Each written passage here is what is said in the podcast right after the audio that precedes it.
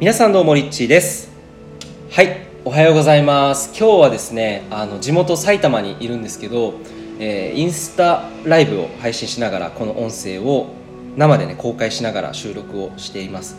今これ同時にあの何十名の方が20今3名かな？の方が、えっと、生で聞いてくれてるんですけど初めてちょっとこういう見られながら画面でちょっと若干顔も映りながらなんか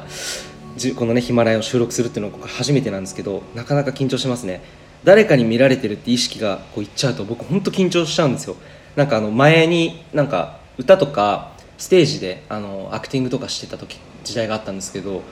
やっぱりその最初の方ってめちゃめちゃ緊張するんですよね。どうしてもこう目の前に顔がさ何個も何個も何個もこう並んでいるともうそれに見られてるっていう意識にとられてしまった瞬間もう心臓バクバクみたいな。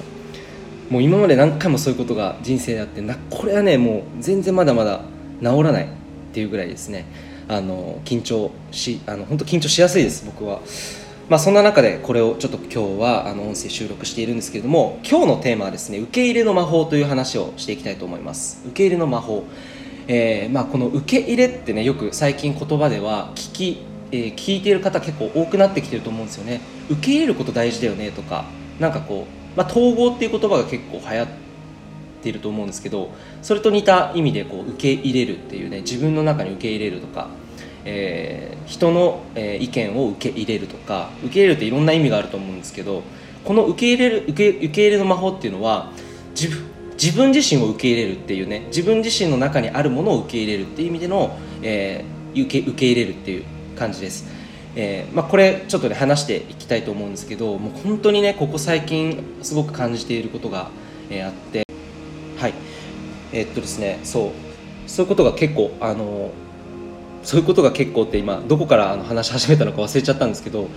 あのここ最近やっぱりそういう時期かなっていうのをねすごく感じていてじゃあそういう時にどう感情を処理していいのかわからないっていうことが結構あると思うんですよ。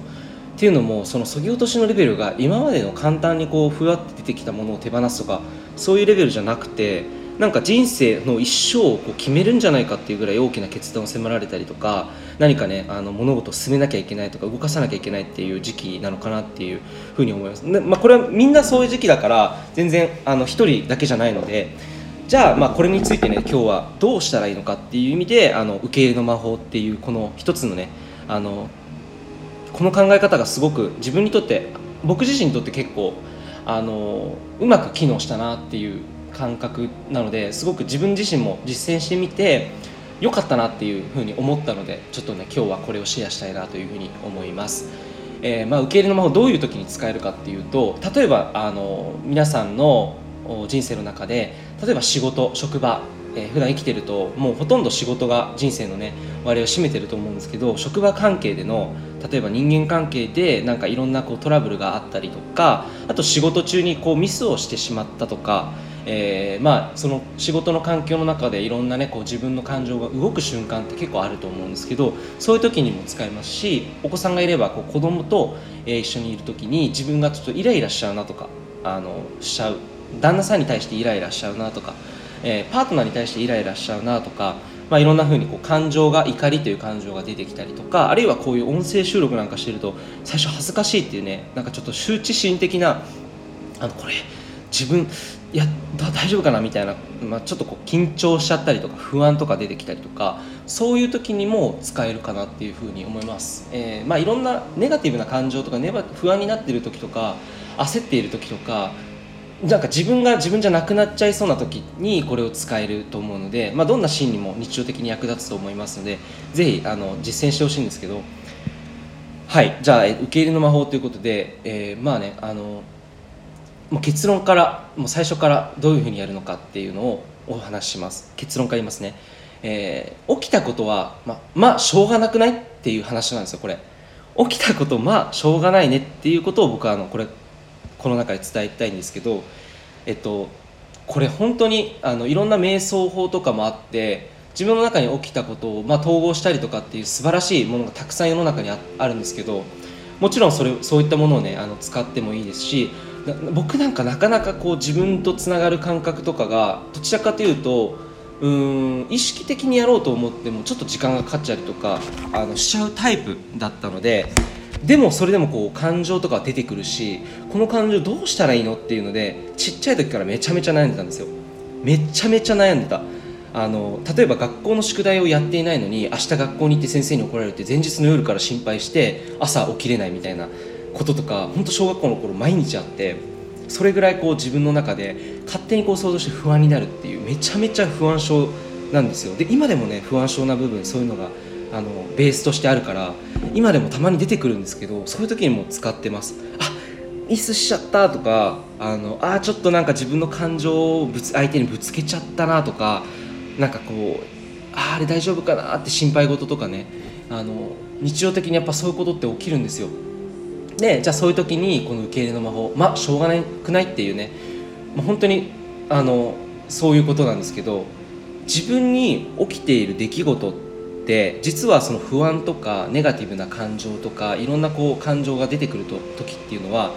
自分でその感情をコントロールできていない時なんですよ。自分でその感情っていうものを認識していない時に実はめちゃめちゃ不安になるんです。その時に思考って過去に行ったり未来に行ったり本当に未来のまだ何も起こってないのにこう心配事を作り出すエネルギーに作り出す方に意識がとらわれてしまったりあるいは心配、えー、過去に起きた出来事であこれやっちゃったなとかね数分前にミスってなんかああどうしようっていうのがずっと1時間ぐらい続くみたいなね。そうやってこう過去って変えられないしそう実はもう過去も未来もコントロールは効かないんですよ。今この瞬間にあるこのこの時間今この瞬間しか、えー、コントロールっていうのは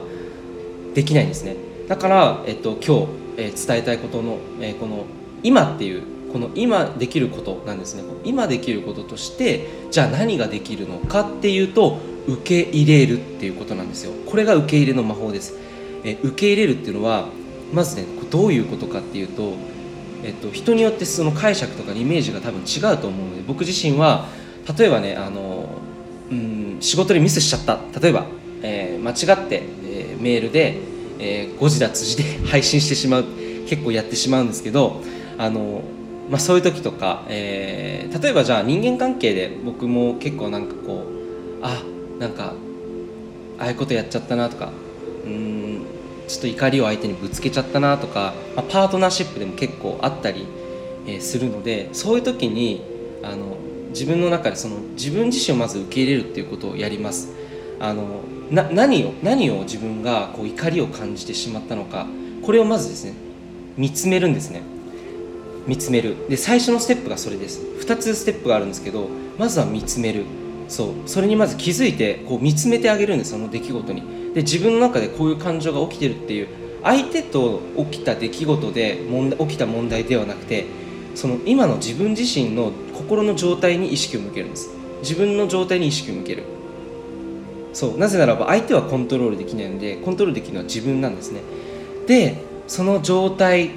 を受け入れられてないとあもうなんかずっとこう思考が相手に対してだったりとかなんかそれをコントロールできなかった自分が悪いんだとかいろいろ自分を責めたりとかしそうになることが多いんですけどそう多くなっちゃうんですよそういう時って。人間なのでね。でそれは当たり前なので全然大丈夫なんですけどそういう時に自分に意識を向けてもうまず見つけてあげる。あ自分はこういう感情があるんだなって。そう。でそれを受け入れるんですね。まずはそれを認識してあげて見つめてあげてそしてあこういう怒りの感情が自分の中で湧き起こってるんだ。っていうことをまず認識して把握するんですよ。であそこにはジャッジは一個もないんです。そこには一つもジャッジしなくてそれを持ってるから悪いとかそういうふうになってる自分はいけないんだとかそこでジャッジの世界に入らないでただただああるんだ。そしてその後にもうしょうがなくないってもうしょうがないだってあるんだもん自分の中に。っていうふうにして受け入れる。っていうことを、え、やっていただきたいんですね。これが受け入れの魔法です。あの皆さんの、ね、人生がそれを何回もその時々に使うことによってあの自分でそこからさらに人生を変えていくチョイスを変えていく選択を変えていくっていうことが、えー、できます。なのでまずは受け入れるってことまでやってみてください。認識して受け入れる。もうしょうがないんですよ。もうあるから。まあしょうがなくないっていうのがこの魔法の言葉です。まあしょうがないよね。もういいんだよこれでって。これ自分だもんっていうふうに自分自身に寄り添ってみるところから、えー始めてみてください。ということで、えー残り4秒3秒なので、えーまたお会いしましょう。リッチーでした。